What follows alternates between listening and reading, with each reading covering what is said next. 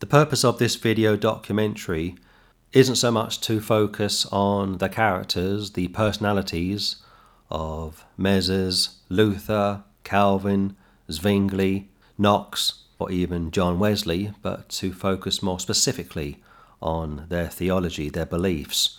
Luther's pernicious views of the Jews has been uh, heavily documented over the years. Calvin's police state in Geneva has also been heavily documented over the years, and other reformers and their colourful characters have also been heavily reported over the years. So, the purpose of this documentary will be to focus more specifically on some unknown teachings, beliefs, customs that Luther especially would retain late into his life. And I hope this video will be of interest to all students of Scripture and students of church history especially. During the preparation of this video documentary, three subjects would concern me the most concerning the Protestant reformers. Number one, how they would all baptize babies. Number two, how they would all condone of the clergy and laity system, which is condemned in the book of Revelation, being the Nicolaitan problem. And number three, how they would all condone of capital punishment, not so much concerning civil affairs, but ecclesiastical affairs. One would have expected a level of integrity, a level of orthodoxy from people such as Wesley, Luther, Knox, Wycliffe, Calvin, and others. And yet, tragically, someone such as Zwingli, the Swiss reformer, would say of Mary that she was, quote unquote, immaculate, seeming to suggest he believed in the Immaculate Conception, which of course is a blasphemous belief. Only Christ was conceived without original sin, not Mary. And he would also say how she was without, quote unquote, the smallest trace of a stain. Remarkable. And other terms, such as Mary, quote unquote, being the mother of God, was also retained by many of the Protestant reformers. And yet, if Mary was the mother of God, does that mean her mother was God's grandmother, or her father was God's grandfather? Such a silly statement, such a superstitious, ridiculous sentiment was sadly retained by many of the reformers in the 15th, 16th, and even into the 17th century. And the one thing that all of these reformers had in common would be how they all died young. Luther, 62. Knox, 58. Wycliffe, 56. Calvin, 54. Wesley would be 87 when he passed away. So, yes, you can take someone out of Roman Catholicism, but sometimes you cannot always take Roman Catholicism out of a person and this video documentary will display that in much more detail as we continue on. On the 31st of October 1517, a German priest named Martin Luther, aged 34, would approach the castle church in Wittenberg, Germany, where he would nail his 95 Theses to its door. Martin Luther was born in 1483, he would die in 1546, would see with his own eyes public debauchery concerning priests and prelates in Germany and also in Rome, would witness the ostentatious renovation of St. Peter's Basilica in Rome. Months became years of internal agony, and one day Martin Luther would put pen to paper and would nail his famous thesis to the church door in Wittenberg, Germany. His main complaints would surround repentance being internal, not external, the abuse of purgatory, the abuse of indulgences. His main disagreement with Rome would not concern the papacy, would not concern the Mass, would not concern Mary, but it would concern the abuse of poor people having to pay their way out of purgatory, which of course is fictitious, offering money to priests to get time off purgatory through indulgences. Luther was born into a modest family and to help make ends meet would have to sing on the street to pay his way through school. was better known for his preaching than his theology, would publicly rebuke kings like Henry VIII and popes like Paul III, would be fearless until his death. A typical Lord's Day would consist of three services and a weekly communion. Wine would be administered, not fruit juice or fruit of the vine. Luther was a brilliant musician, would speak and preach in two languages, would turn Germany into a modern nation, would do a wonderful work when it came to the Reformation, and would say the following quote, I am conquered by the Holy Scriptures quoted by me, and my conscience is bound in the Word of God. I cannot and will not recant anything, since it is unsafe and dangerous to do anything against the conscience. To the non Catholic, the doctrine of purgatory, the belief in indulgences, will appear somewhat bizarre, even offensive. But for the Roman Catholic, such a person has no assurance of salvation, and therefore they have to pray their way out of purgatory. This goes back to the days of Cyprian, Eusebius, the unscriptural belief that a sinful person can pay a priest to somehow intercede for them upon death. And this is what was offensive to Martin Luther and other reformers, but a great scripture to read to dismiss such a diabolical doctrine would be Hebrews 7:25 wherefore he being Jesus of course is able also to save them to the uttermost that come unto God by him seeing he ever liveth to make intercession for them. So purgatory is not necessary. Christ has paid for all of your past, present, and future sins. But tragically, going back to the third century, the belief that purgatory was a real place was held over the heads of many Catholics and was a powerful tool in the armory of the Catholic Church. But by the grace of God, the Reformation broke such a cruel belief Many Catholics were set free from such an unbiblical doctrine, but sadly, to this day, many Catholics still believe in indulgences and also in purgatory. I've been told by Christian nurses over the years that when Catholic patients go into their wards and are sick, in fact, even dying, the majority are terrified not of hell, because hell is rarely spoken of, but they are terrified of purgatory. And many Christian nurses over the years, I've had to sit back in silence and watch these tortured Catholics terrified of going to purgatory where they are purged for their sins. But Hebrews 1 speaks about Christ being purged on our behalf, taking the full penalty of the sin of the world upon him. But the Catholic Church, tragically, doesn't believe the Bible. They read it occasionally, but they don't believe it as such. And as and when they quote scripture, nearly every single time they take verses out of context. But again, wherefore he, Jesus, is able to save them to the uttermost that come unto God by him. I am the way, the truth, and the life. No man cometh unto the Father but by me. Seeing he ever liveth to make intercession for them. Not the church, not the priest, not Mary, but the Lord Jesus Christ. And I hope this wicked doctrine of indulgence and purgatory will be consigned to the waste paper bin, and may God get the glory. Let's continue.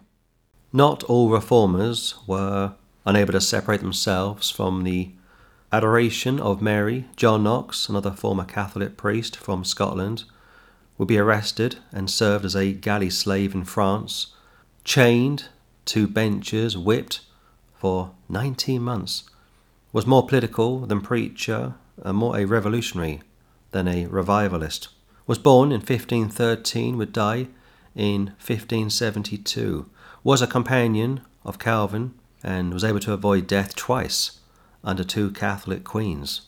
John Calvin was born in 1509, would die in 1561, was more on par with Thomas Aquinas, and was characterized as the Aristotle of the Reformation.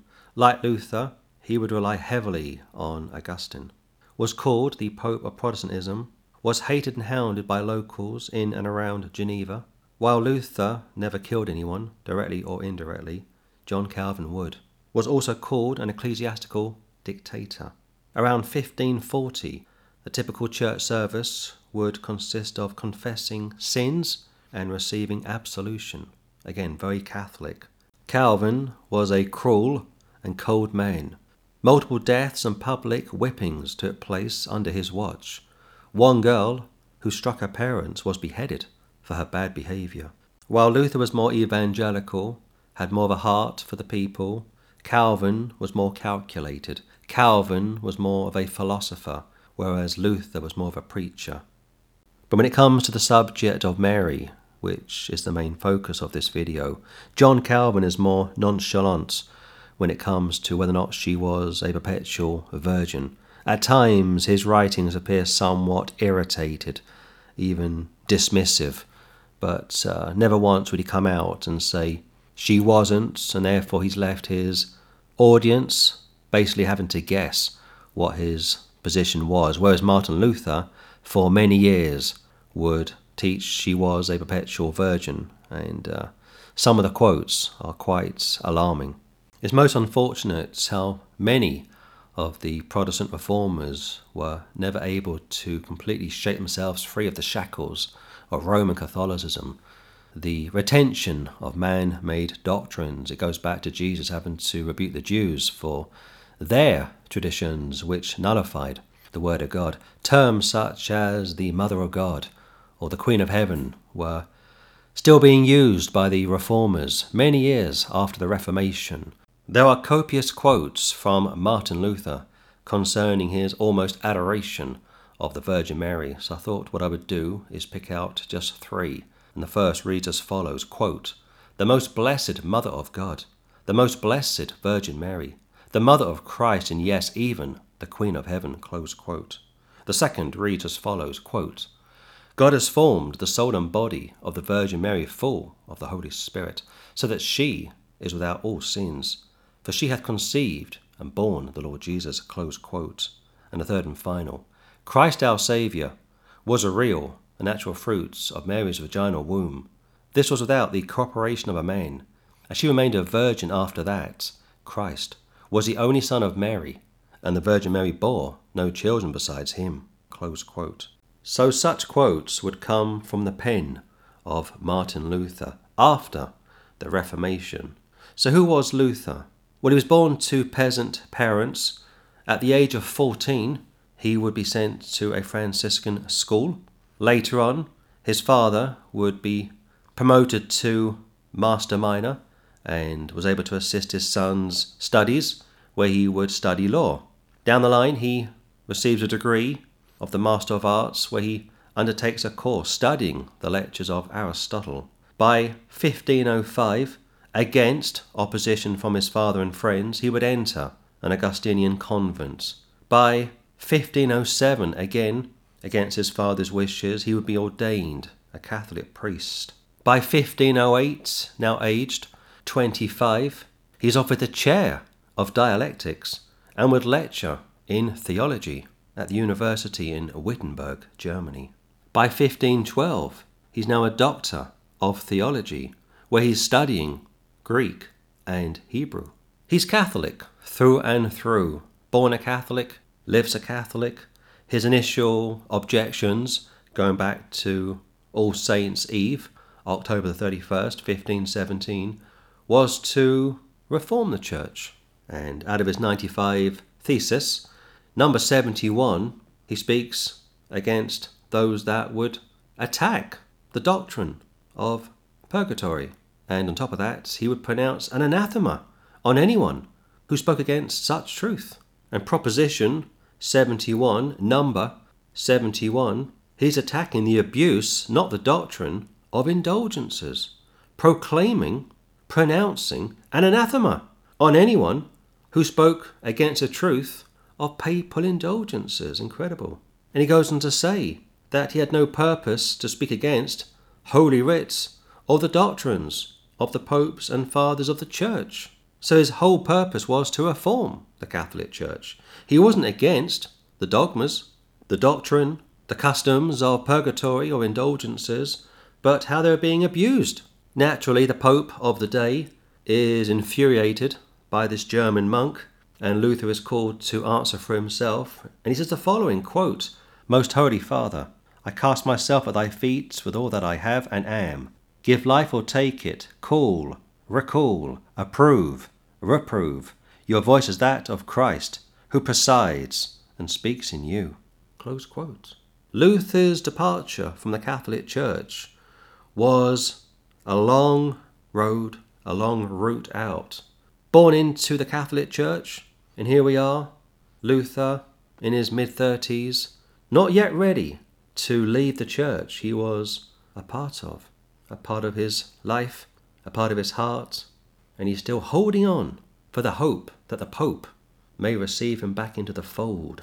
Councils held against Luther would push him to reveal his beliefs, and around 1519, Luther correctly upholds that faith alone is what saves sinners. By 1521, he affirms that the Bible is the only source of faith, that human nature was wholly corrupt by original sin, that consequently man was not free, and whatever he did, whether good or ill, was the work of God. That, of course, is classical Calvinism, and that Christian priesthood is universal. He would urge the emperor to overthrow the power of the pope, confiscate the wealth of the church, abolish feasts and holidays and masses for the dead. By 1520, the pope would issue a bull specifically condemning Luther's teachings and excommunicating him if he refused to retract within 60 days. Luther naturally retorted with a pamphlet in which he held the author of the bull to be Antichrist, a view going back to the 12th century, of course, concerning the papacy. Later that year, around December the 10th, 1520, Luther would publicly burn the Pope's bull against him, consigning the Pope himself to, quote unquote, fire eternal. By 1521 to 1522, Luther has now moved, and he calls himself Master George and dresses as a knight. By 1521, around December time, Adrian VI tries to reach out to Luther, and interestingly, would urge the Diet of Nuremberg to reach out and deal with Luther at the time, a thorn in the side of the Catholic Church, of course. By 1946, you have a court taking place in Nuremberg dealing with Nazi war criminals. Interesting. In the years following, Luther's teachings were taking effect among the people. Many monks would renounce their orders and their vows. One of Luther's friends would even raise a mob at Wittenberg and go on to destroy altars and images of Christ and the saints. During Easter of 1522, more monks left their convents, took wives, and recruited the Lutheran ranks. The peasants would rise up and, in rebellion against their lords, would burn convents, storm castles. Thomas Müntzer, one of Luther's companions, took the lead, preaching human equality. Luther himself was compelled to preach against those whom his doctrines had aroused, and he urged the nobles to slay without mercy these quote unquote children of the devil. You see, sometimes words have consequences. His advice was taken, and it is estimated that a hundred thousand peasants were slain in the Peasants' War. Innuendos, hearsay, speculation has always surrounded Martin Luther. One source would suggest he was pro polygamy, not himself, but concerning one of his companions.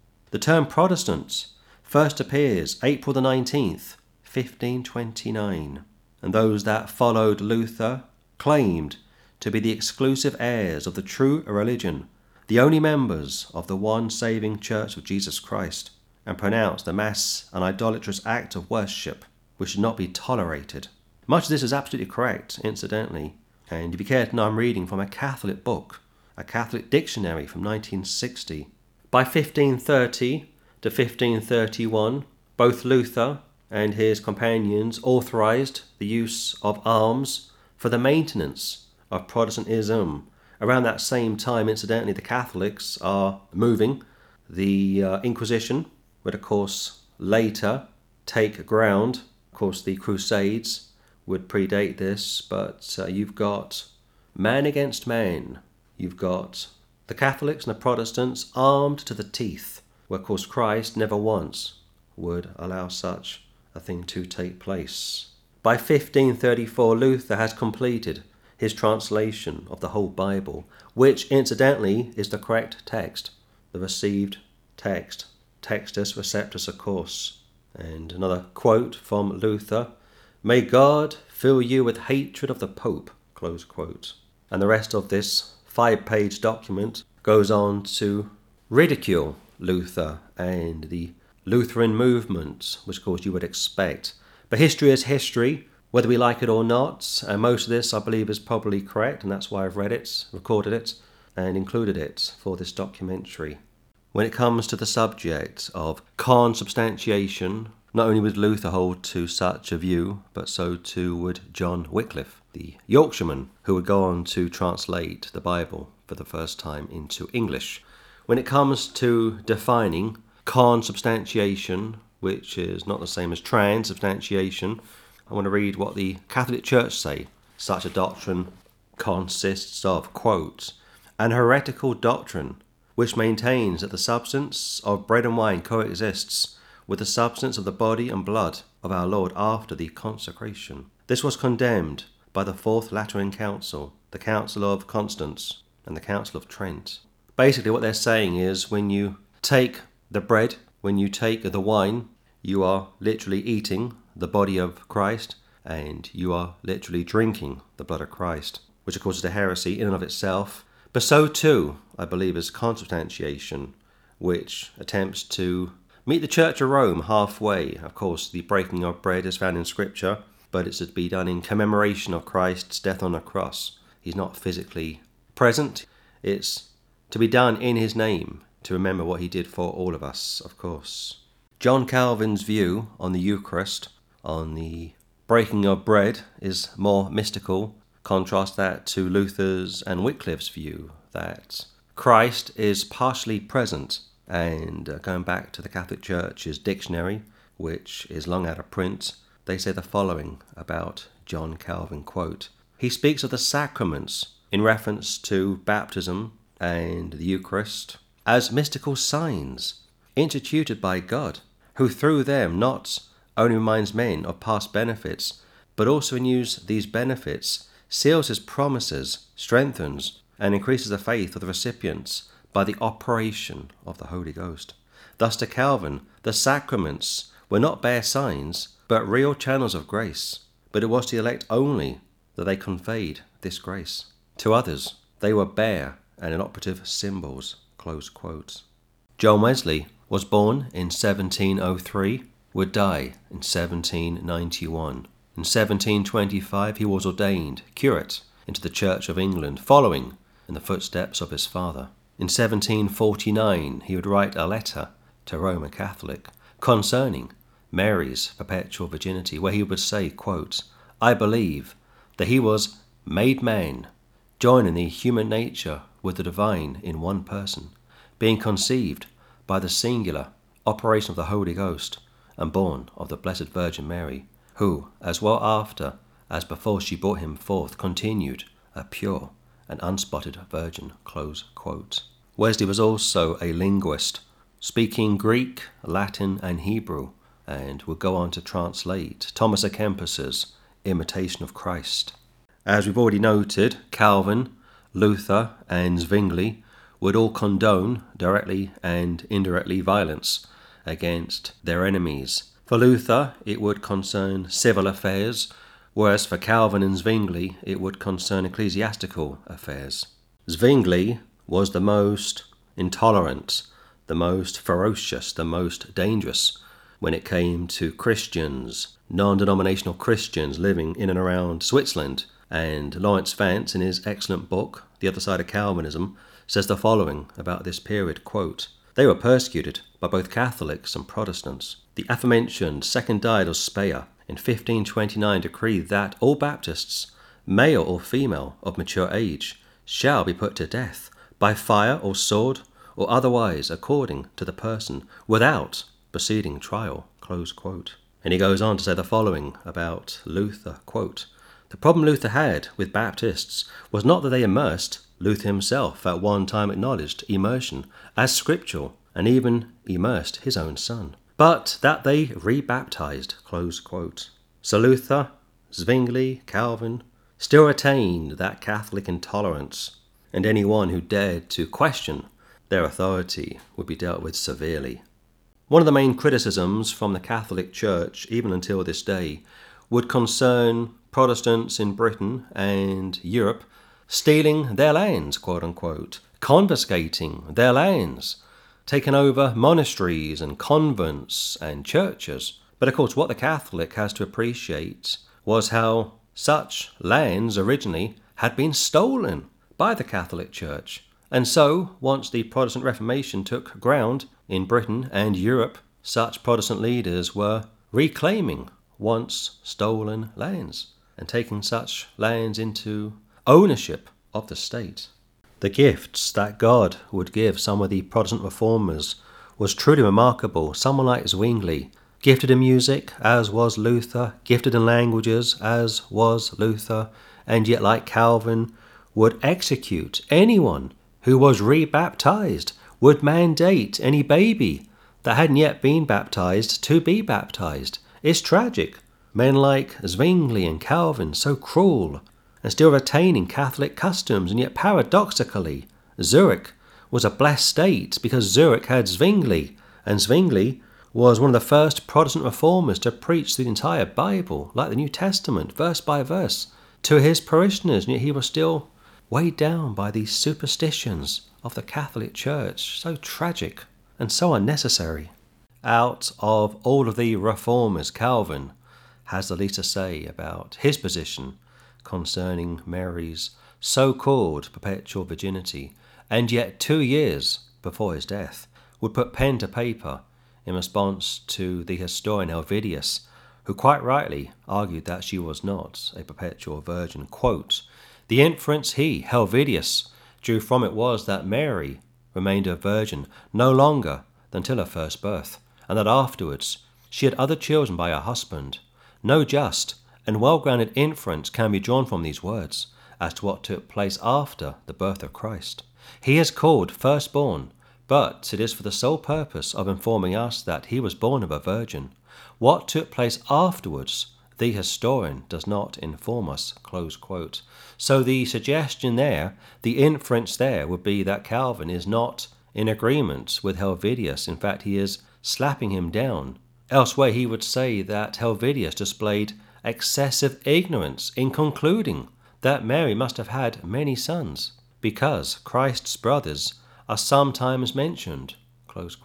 That, of course, goes back to idioms which we'll discuss later. But Calvin's statement seems to put him in the camp of Luther, Wesley, and also Zwingli. And the following statement from Zwingli is as clear as could possibly be. And this was written less than a decade before his death. Quote, I have never thought, still less taught, or declared publicly anything concerning the subject of the ever Virgin Mary, Mother of our salvation, which could be considered dishonourable, impious, unworthy, or evil I believe with all my heart, according to the word of the Holy Gospel, that this pure Virgin bore for us the Son of God, and that she remained in the birth and after it a pure and unsullied Virgin for eternity. No ambiguity there. Zwingli was convinced that she was a perpetual virgin, and elsewhere was said the following quote, Mary, ever virgin, Mother of God. close quote. So, what exactly does the Catholic Church teach and believe when it comes to Mary? Well, I thought what I would do is return once again to this very helpful dictionary, written in 1957, revised 17 times. It has the imprimatur of the Vicar General, a chap called Bernard, and my edition is dated 1960. This is official Catholic teaching, and I say that because I don't want to be accused of misrepresenting what the Catholic Church teaches. Another reason for quoting this long out of print dictionary is because much of this material would have been taught to Luther, Knox, and Zwingli when they were training to become Roman Catholic priests. So let's start on the subject of the so called bodily assumption of Mary. Quote, After the death of her divine Son, the Blessed Virgin lived under the care of St. John. Yes, that's true, at least temporarily. We're not told for how long, but we know why she was given into the care of John because number one, John was the closest to Jesus. Number two, John would live the longest. And number three, John was self employed, self sufficient. Joseph is dead around this time. Mary, being the Lord's mother, and his siblings, too young to fend for themselves, let alone marry, and Jesus, being the firstborn son, had a duty to provide for his mother and also his siblings. So it makes total sense to me for John to be asked to look after Mary, which he would do. But of course, by Acts chapter 1, Mary and the brethren are in the upper room. John 14, you've got Jude, a believer in the Lord Jesus Christ, and probably the author of the Epistle of Jude. James, not yet saved, 1 Corinthians 15, Acts chapter 15, would get saved later And John chapter 7, it says how his brethren did not yet believe on him. So, based on family strains, stigma, and separation, there was an issue between Mary and Jesus, Mary and the Lord's half brothers and sisters. Post the resurrection, it would appear that the entire family believed on the Lord Jesus Christ, but for a period of time, there was a splinter. There was an issue concerning taking care of Mary and also uniting his unbelieving brethren. Also, the hostility towards Mary leading up to the death, burial, and resurrection of the Lord Jesus Christ would have been difficult, would have been problematic. And like I say, his siblings didn't yet believe on him. So, John, being the closest to Jesus, was the best person to take care of Mary and the children temporarily. Let's read on. It is not quite certain where she died it's not even necessary to even speculate. It's not relevant as to where she died. We're not even told when Eve died back in the Old Testament. Tillemont conjectures from a passage in a letter of the fathers assembled in the General Council of Ephesus that she was buried in that city, but the common tradition of the Church represents her as having died at Jerusalem, where her empty tomb was shown to pilgrims in the 7th century. That's probably true. She probably lived in Jerusalem, died in Jerusalem. We know Acts chapter 5, Peter and John are preaching in and around Jerusalem. It's possible later that John went to Ephesus. He was, of course, later detained on the Isle of Patmos, but for a period of time, the apostles were all living in and around Jerusalem. And also goes on to say how her empty tomb was shown to pilgrims in the 7th century. Well, number one, how do you know she was buried there? Number two, would even matter if she was buried there. But also, if you think about some of these statements from Islamic apologists over the years, they have said one of the reasons why Islam would grow so quickly and was so successful wasn't just due to the sword, but it was also due to idolatry, superstition. You had statues, you had idols, you had relics, not only around Europe, but also in Arabia, and uh, followers of Muhammad around the 7th century were sick to the stomach to see such relics, and that gave ammunition to the followers of Muhammad to follow him and abandon Christianity. But again, it speaks about an empty tomb was shown to pilgrims, commercialism, and again, we don't know if she was buried there, but I would suggest she probably lived and died in Jerusalem. And uh, just because there was an empty tomb doesn't prove anything. It is generally held that she really died. Well, of course, she had to die. The wages of sin is death and that her exemption from sin, original and actual, did not prevent her paying this common debt of humanity, going back to what Paul says, how we've all sinned and fallen short of the glory of God. And she wasn't exempt either from original sin. She would say that God was her Saviour, and she would also worship in the temple and offer sacrifice in the temple, because of course she was a sinner. And it goes on to say the following quote, It is a striking fact that, notwithstanding the zeal of the early church in collecting and venerating relics, no relics of the Blessed Virgin's body has ever been exhibited. Well, some groups may have been looking for bones, remains of dead people, but not all. The early church were predominantly Jewish, and they were told time after time back in the Old Testament to stop worshipping statues and stones. to stop worshipping false gods. Not all Christians in the first two or three centuries were collecting relics, and just because no relics or remains of Mary have been found doesn't prove anything. I would suggest that she was probably given a modest burial, because of course she was a modest woman, and the Lord didn't want people finding her remains, so she was buried out of sight, a bit like Moses was buried out of sight, to stop the Jews finding his body and turning it into an idol. And finally, concerning the subject of the so called bodily assumption of Mary, the article concludes The corporal assumption is now an article of faith, in other words, not up for debates. The common belief of the faithful, itself a reflection of the teaching of the Church, has finally received the highest possible sanction. The corporal assumption of the Blessed Virgin was solemnly defined by Pope Pius XII on November the 1st, 1950, as a truth revealed by God, founded upon Scripture and tradition, which is not true whatsoever. Nowhere in Scripture are you told that Mary was bodily assumed into heaven. We've all sinned and fallen short of the glory of God. The wages of sin is death. Mary was a recipient of grace, not a dispenser. And just because Pius XII decided to affirm that she was bodily assumed into heaven upon death in 1950 doesn't mean anything. It's the words of men.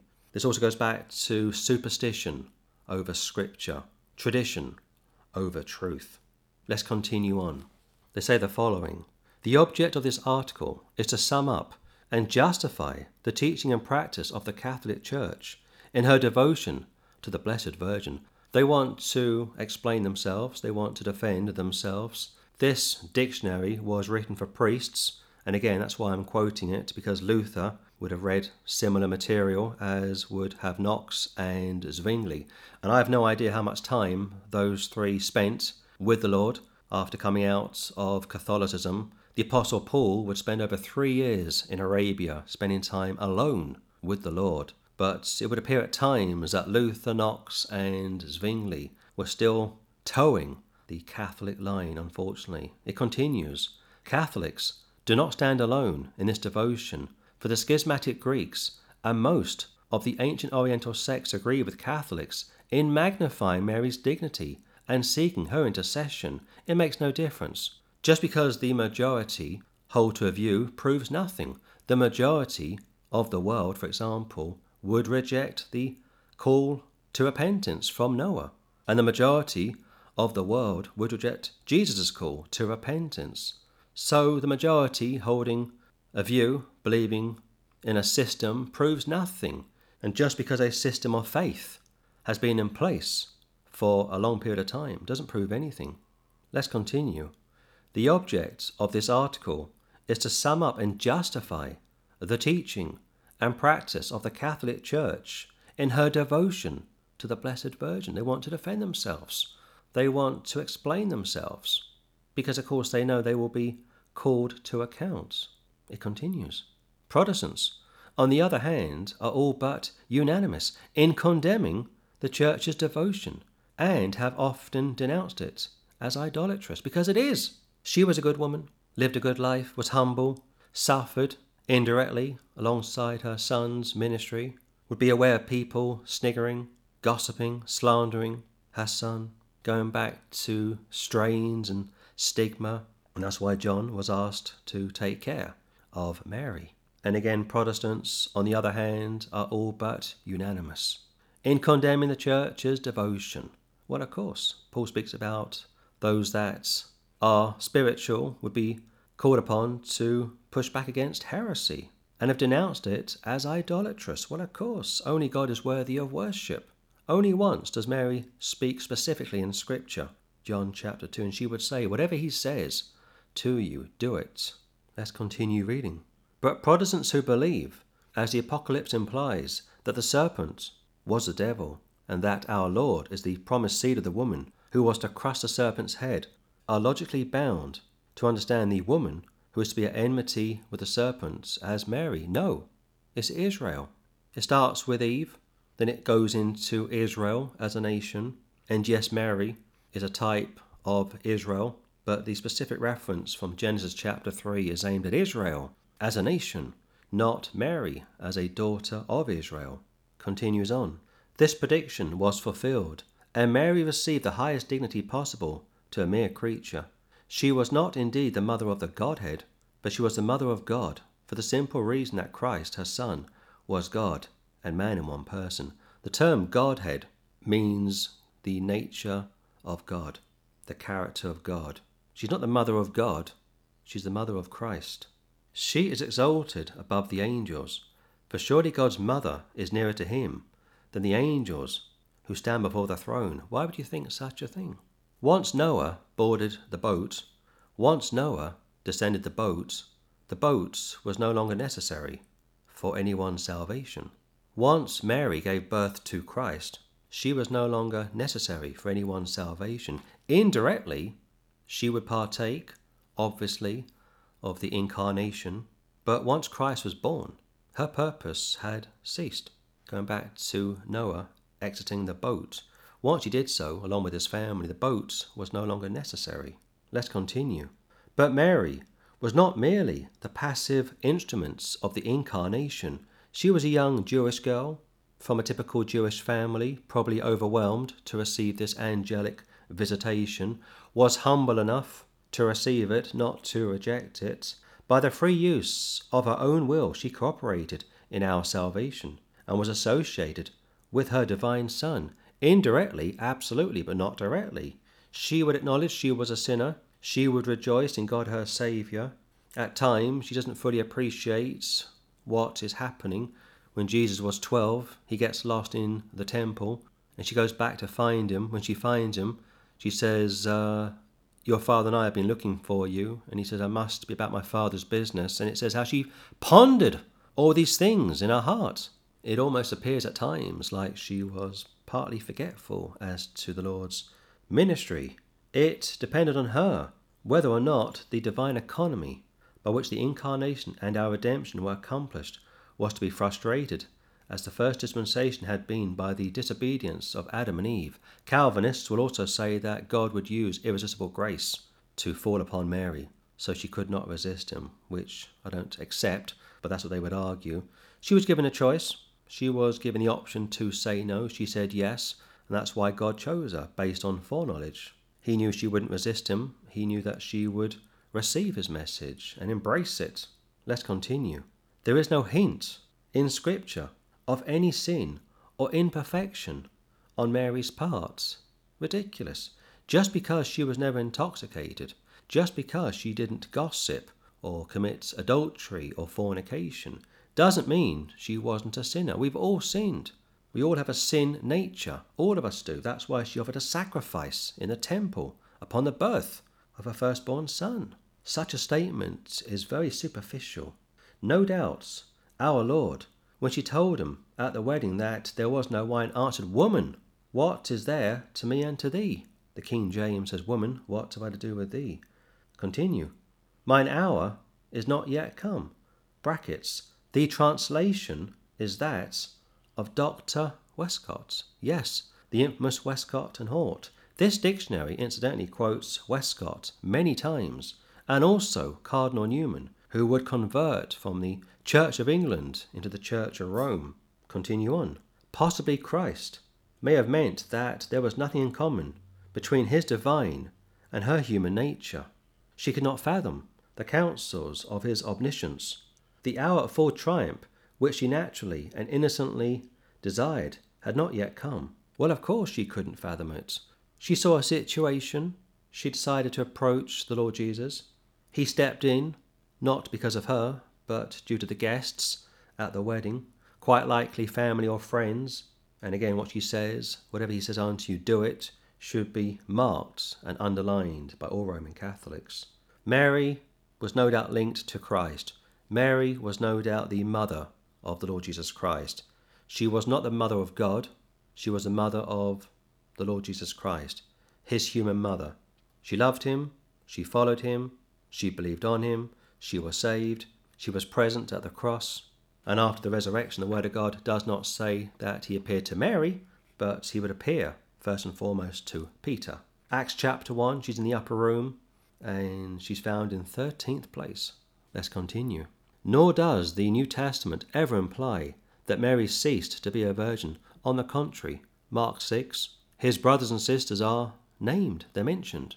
This goes back to Jewish idioms. This goes back to Abraham and Lot. And the argument is along the lines of Abraham called Lot his brother. And yet earlier on in Genesis, you are told clearly that Abraham was Lot's uncle. Later on, he calls Lot his brother. But Lot wasn't Abraham's biological brother. Abraham was not Lot's biological brother. Abraham was Lot's uncle without going back over antiquity and uh, picking out pagan goddesses, pagan female deities, and showing the comparisons between them and Mary, what I want to try and do is stick as close to what the Catholic Church teaches himself about Mary. Let's continue. And again, nor does the New Testament ever imply that Mary ceased to be a virgin. On the contrary, it confirms, though it nowhere states, Matthew chapter 1, the Word of God says how she was a virgin until she brought forth her firstborn son. Had she remained a virgin all of her life, according to 1 Corinthians 7, she would have been in violation of her marriage vows. To deprive Joseph of marital relations would have been sinful. And the term firstborn means just that, firstborn. But the Catholics will go back to the Old Testament where they'll say, but Ephraim was called the Lord's firstborn, or in Colossians, Jesus is called the firstborn. As far as Ephraim is concerned, as far as Jesus is concerned. In fact, even David is called the Lord's firstborn in uh, Psalm 89. But in such cases, the term firstborn means in reference to one's preeminence, not in reference to one's chronological birth. Continue on. Saint Joseph is called the father, quote unquote, of Jesus and that not only by those who knew no better, but by the Blessed Virgin herself, who knew all. Yes, he was. He was his stepfather. He took care of Mary and the child Jesus, was a remarkable man, and yes, Mary was aware of what was going on, but again, going back to Luke chapter 3, at times she seemed to need to be reminded as to the Lord's ministry. Let's read on. Our Lord on the cross commended his mother and Saint John to each other's care. Again, we've already discussed this. For a period of time, due to stigma, family strains, separation, due to the Jews being hostile to Mary, quite possibly, and her other children, John, being the youngest, was asked to take care of Mary, and John, being the closest, was asked to take care of Mary and the children. Let's continue. Even Meyer admits that it will not suffice to say that Christ's brethren did not believe on him, John chapter 7, which we've already discussed. For the speedy overcoming of this unbelief could scarcely be concealed from Christ. It's possible that Jude wouldn't live to a good old age. Most of the apostles lived and died very young. Only John would live the longest. James, the Lord's half brother, would be dead by around 65 AD. And indeed, it is inconceivable that Christ should appear to one of Mary's supposed sons, that this son should be specially entrusted with the administration of the Mother Church of Jerusalem, and Mary herself should join in worship with her sons, and yet all the time live in the house and under the care of a comparative stranger. Well, first of all, John wasn't a comparative stranger, he was a cousin of Jesus, and it's quite likely that his mother was Mary's sister. There's a 40 day period from Christ on the cross to the day of Pentecost, around 40 days. During that time, Mary has been isolated, quite possibly from her other children. And for 40 days or so, John is taking care of Mary and her other children. After Acts chapter 1, she's never mentioned again. After Acts chapter 1, it's quite possible that James, who was saved and a leader in the early church, was perhaps able to reconnect with his mother. We don't know exactly what took place pre the cross. We know John 7, there is a splinter in the family. His brothers are pushing back against him. Mary seems to have been faithful, along with Jude, and Jude was obviously younger than Jesus, but after the cross, they all seem to come together. So for 40 days, Mary seems to be isolated with her children, but under the care of John. Post Pentecost, Mary and all of her children are believers in Jesus as a family unit, and perhaps James and Jude and others took care of Mary and her need to be taken care of by John would come to an end. Let's continue. Once the body of Christ was entrusted to her care, surely in heaven she cannot fail to intercede for his mystical body. How do you know that? Why would you think such a thing? Such a statement is speculative. It's a biased assumption. It goes back to superstition over scripture, tradition over truth, following a system of faith put in place for decades. And again, Luther would have been taught such material as would have Knox, but such teaching is pernicious. Such teaching is heretical, it's foolishness. Nowhere in Scripture are you told to pray to the dead or for the dead. Nowhere in Scripture, and I mean the Protestant Bible, these 66 books in the Protestant Bible, nowhere are you told to pray to anyone other than the Lord God.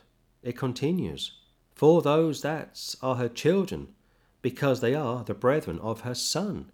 She would be absolutely appalled to be made aware how sinful people are praying to her every day of every week, every day of the year.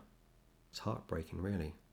And this dictionary cites Irenaeus and Augustine and others as justification to hold such a belief. For the Church of Rome, they have to go back to tradition to prove something. It's like evolution. They have to go way back when to a point in time to uphold evolution. Such and such once held it, and such and such reaffirmed such and such as statements.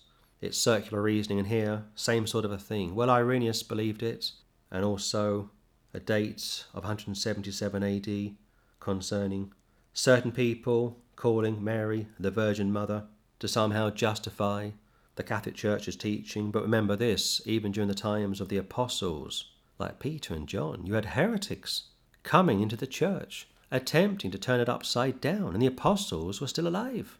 So the date of 177 AD doesn't prove anything. As far as I'm concerned, it simply proves that heresy was already prevalent concerning the elevation of a very humble Jewish woman to the level of almost deity.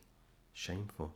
And again, it says the following Thus, the Virgin Mother, quote unquote, is a title given to the Church in the letters written by the Christians of Vienne and Lyons in the year 177, quoting Eusebius. It means nothing. Just because a group of people called her the Virgin Mother doesn't prove anything. Such people probably hadn't even read the New Testament to begin with. Continue on. But till the last parts of the fourth century, there were strong reasons which kept devotion to the Blessed Virgin in the background. There was the danger of scandal to the heathen, who, with their own inadequate notions of worship, might misconstrue the honour paid to Mary. And then there was a long struggle with Arianism, when the Church was contending for the very centre of the faith. In other words, let's not rock the boat. Let's not make this official dogma due to the heathen, and yet Catholic churches, especially the Vatican, were built on heathen sites. Let's continue on. When once the belief in the full Godhead of the Son had been fenced round by formal definition, that would be Nicaea 325, when once it had been decided that no exaltation of the Son should suffice unless he was confessed to be the one eternal God. Then there was no longer any danger of confusing Mary's honour with that of her divine Son. It's a very poor argument, and I wonder had such a belief system been properly tested back in the third and fourth century, would it have been possible to have taken off? Would Mary have been allowed to be elevated to this level of almost goddess? And there's two more pages concerning Mary, but I think we've looked at enough to hopefully respond to some of this nonsense, but also to allow ourselves to at least appreciate the mindsets of Luther, Knox, and Zwingli. Catholic priests, later Protestant pastors, but still hung up on this elevation of Mary to the level of deity, like I say, the level of Godhead, like I say, but uh, by retaining such a view and never repenting of such a view, they have given the Gentiles and others the opportunity to blaspheme the nature of God Almighty, and for that, I think such people will be severely judged at the judgment. So, as we conclude this video documentary, we've looked at the shallow and superficial thinking from the Catholic Church going back centuries concerning Mary's alleged perpetual virginity. For them, they needed to be so so they can worship her, they can pray to her, they can somehow preserve her memory. And yet one additional scripture is 1 Corinthians chapter 9, where the apostle Paul, speaking about marriage, tells us how the brothers of the Lord Jesus were married. Again, going back to his brothers and sisters.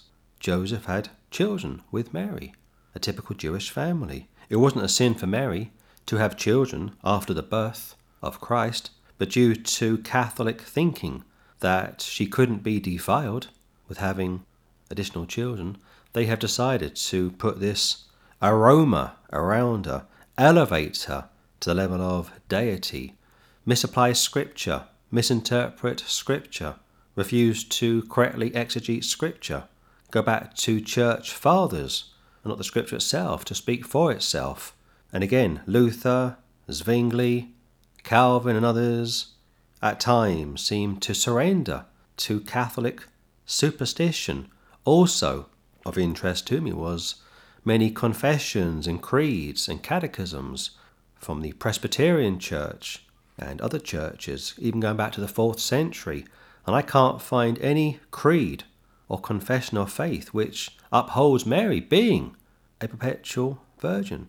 Therefore, such a teaching is private interpretation, starts in the early church, is retained, retaught over the decades and centuries, and tragically the reformers should have broken free from such nonsense but did not, would not, and to this day, ironically enough, many followers of Calvin, Luther, and other reformers correctly have rejected Mary's perpetual virginity, but their forefathers, going back to Augustine, Luther, and Calvin and Zwingli, very much believed it, upheld it, and would have taught it as being factual, when of course it was not.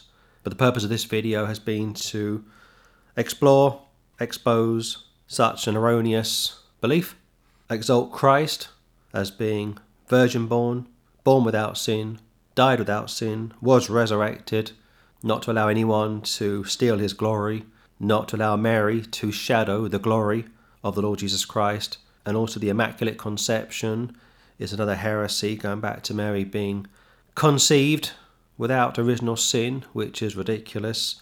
But again, it has to be taught by the Church of Rome to present her as being almost godlike, to put her on par with her son which is not necessary, and by doing so they are robbing Christ of his full glory.